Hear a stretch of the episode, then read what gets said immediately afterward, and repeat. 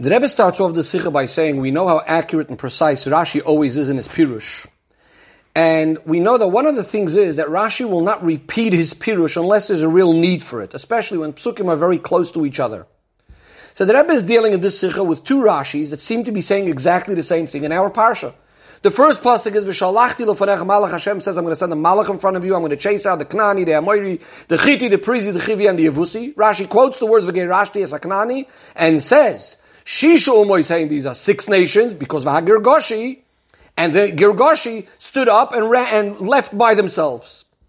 Of later pasuk in the parsha, the pasuk says, "In goyrish mipanecha, I'm going to chase away as Ha'amoidi v'Haknani, etc." Rashi quotes the words as Ha'amoidi and explains there are six nations here. Vav umois yeshkan, because Ki Agirgoshi Amadu Panabapneim got up and left by and left. Says the Rebbe, it's not understood. Why is Rashi repeating the same thing twice? So there are Mefarshim that say that the reason Rashi is repeating this a second time is because in the first pasuk was speaking about a situation where Hashem would be sending a malach in front of the Yidden. In the second pasuk was speaking about Hashem himself eventually saying that he would lead the Yidden into Eretz Yisrael. So Rashi tells us, nevertheless, there's no difference, and even now, it's still going to be that the six nations you're going to have to fight yourself. Only the seventh nation is going to be going leaving by themselves. But the Rebbe says this is problematic. First of all, Rashi doesn't mention anything, this chidush that the, in other words, the point, the main point seemingly then is that the six nations you're still going to have to fight. Rashi doesn't mention that part at all. Rashi's only mentioning that which is obvious anyways, that the Gergoshi is going to leave by themselves. Now, if, if in the previous passage when a Malach is leading the Yidden, the Gergoshi would be leaving, leaving by themselves, how much more so if the Yidden eh, are being led by Hashem himself? Furthermore, the Rebbe says, if our pasuk would be mainly focused on the idea that the Yidden are going to have to fight the Goyim, and Hashem is going to help them, etc. So then we can understand that we're saying that nevertheless, even though Hashem is with you, you're still going to have to deal with six of the nations. But it seems to me that the pasuk is trying to emphasize a, a better way of dealing with the guy. The pasuk says, "I'm going to chase them away." And now, if the pasuk seems to be trying to bring out the greatness of what's going to happen, this pirush of Rashi then seems to be in contradiction to this by saying, "No, the six nations are still going to stay. You're still going to have to deal with them." The Rebbe says, furthermore, if Rashi finds it necessary to tell us why the pasuk mentions six nations and not seven nations, Rashi should have done this earlier. Twice in Parsha Shmois do we have already decided that six nations are being mentioned and not Girgashi. And in Parsha Mishpatim we also have the same thing. So what's going on? Why over here suddenly does Rashi feel it necessary to explain this? The Rebbe says the one in Parshas Mishpatim we could explain in the following way. In Parshas Mishpatim it says I'm going to be sending a malach in front of you. Rashi explains that the Yidden are being told over here that eventually they will sin, and therefore a malach is going to be the one that's going to have to lead them. Oh, so this one matches the same pasuk in Parshas Kisiso, where it's a malach that's going to be leading them, and only six nations are mentioned. So we could say that Rashi in Parshas Mishpatim is relying on that link, so to speak, to the pasuk in Parshas Kisisa, because in Parshas Kisisa he's going to explain why it's only six nations and not the seventh nation, because the seventh nation leaves by themselves. However, the question still remains, what about the two times in Pasha Shmois where the Pasuk mentions six nations and leaves out Girgoshi? And Rashi doesn't say anything. The Rebbe also now goes and contrasts the two Rashis within Pashas Kisisa, a bunch of differences, and rather than discussing the questions over here or the similarities or not similarities, we're going to do this when we go to the Rebbe's explanation.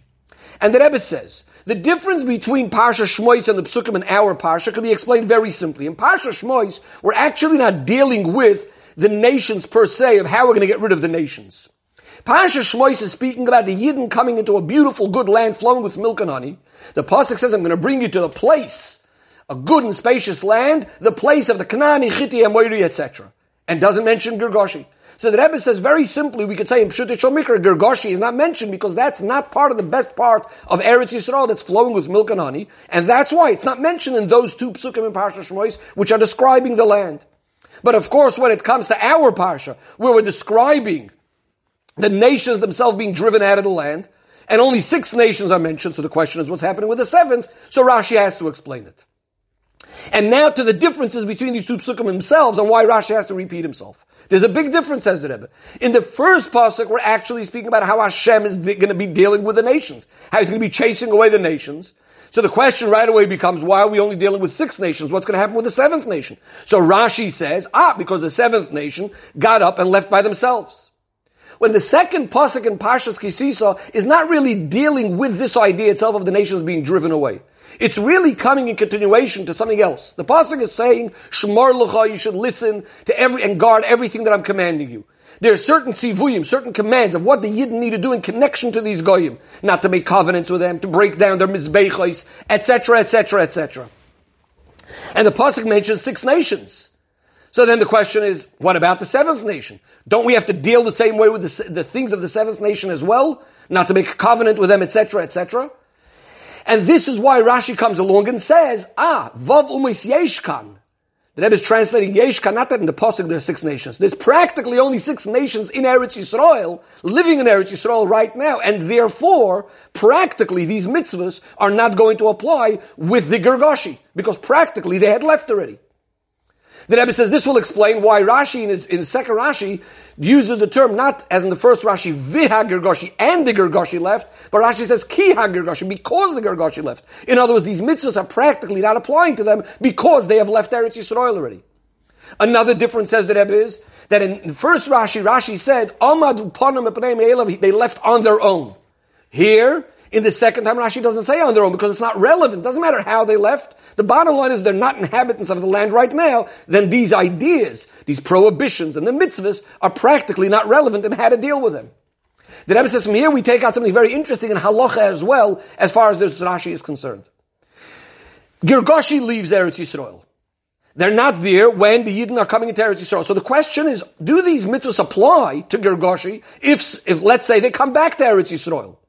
Or if some of them have stayed in Eretz Yisrael or whatever, if they, if, uh, if they stayed in Eretz Yisrael, we'll see later. But anyways, the point is, what about if they come back to Eretz Yisrael? Is it about the time that Yidden came into Eretz Yisrael? That's the deciding factor. And at bottom line is they weren't living there then. Or when Hashem gave the command, they weren't living in Eretz Yisrael and therefore it does apply to them. From the words of Rashi, which we just explained as meaning Shisha Umas Yesh there are here right now six nations, it implies that it's only because practically there's only six nations, so these mitzvahs are going to apply to them practically, but be'etzem, in, in, in, in essence, it does apply to Gergoshi as well, theoretically, if they would be here. And as we taka find later in Chumash Dvarim, that a lot of these mitzvahs say specifically that it applies to all seven nations, even though technically, again, Gergoshi wasn't there at the time when the Yidden came in. The Rebbe now turns to the Chassidus in this Rashi. And the Rebbe says like this, when we look at the two expressions in Rashi, the first Rashi where it says that there's, there's six nations, and what about V'hagergoshi? And the Gergoshi left by themselves. In the second Rashi says ki, because the Gergoshi got up and left from before them. So the Rebbe says it seems to be that it, it, when Gergoshi leaves, seems to be describing in, it's in two different times. In the first Rashi, it sounds the six nations are gone. Viha Gergoshi and the Gergoshi left by themselves. It sounds like it's after the six nations. In the second Rashi, where it says six, that there's six nations because Gergoshi left, it sounds like Gergoshi left even earlier than the six nations. So the Rebbe is going to explain this now in Avodas Hashem. We know Chassidus explains that the seven nations correspond to the seven attributes, the seven emotional fact, uh, factors, faculties within a person. And the chesed and etc., etc., of klipa, which we have to refine. These are the ones that stand in, in contrast to the ones of, of kedusha. Knani is chesed of klipa, and so on and so forth. We need to conquer. We need to elevate our seven midos. Sfarim explain that Gergoshi that goes away by themselves is referring to malchus of klipa. And what, what does it mean that it, it, leaves by itself? That once we dealt with the first seven, six midas, then malchus is gone automatically. Why? Malchus is the idea of machshava diburomaisa, the practical part, thought, speech, and action. If we get rid of our midos, for example, the, the ava to negative things, the love to negative things, the taivas to negative things, if we get rid of the gevura, the kas, anger, etc., then automatically there's no room for thought, speech, and action of ne- negative things. Because a person is going to do an act according to his feelings and his emotions. So this is one way how we go which is first you deal with the six midas, and then automatically the, the malchus, which is machshava dibur is gone. But then there's another way. We may have not dealt yet with our midas, like the Beinani and Tanya didn't get rid of his Yetzirah yet, but he conquers his Yetzirah, at least in the areas of machshava dibur thought, speech, and action. Says the Rebbe, this is the differences between these two Rashis. The first Rashi is speaking about the normal order of going into Eretz Yisrael, the conquering of the seven nations. So the Seder is, first you deal with the six nations, and then as Rashi says, V'hagirgoshi, and the Girgoshi will then be gone automatically after that. However, the second Rashi, which is, in other words, the Machshav Dibur will be gone automatically if you dealt with the Midos. The second Rashi is speaking about not of how the order of officially going into Eretz Yisrael, but rather what's the command to the Yid, practically, and how he has to deal. A person not necessarily could wait till he's going to deal with all of the Midos. The most important thing is Maisa, and therefore he's being told immediately. There has to be the idea of getting rid of the Gergoshi as a result of the Kedusha of the Nefesh Elokis as a result of the kedusha of the Yid and the Gergashi are just going to be gone. You have to, the Machshava Dibur will be taken care of. In other words, this is the first thing the Yid has to deal with with his kedusha, even if he didn't deal yet with the other midos. The Rebbe says by doing the avodah in all of our midas and in all of these inyadim, this is the proper preparation we're going to conquer. Not only the land of seven nations, but when Mashiach comes, we're going to have the land of all ten nations corresponding to all the ten sefiros, and this will of course be Begula Mitzvah Shlema. Take it from Yad Mamash.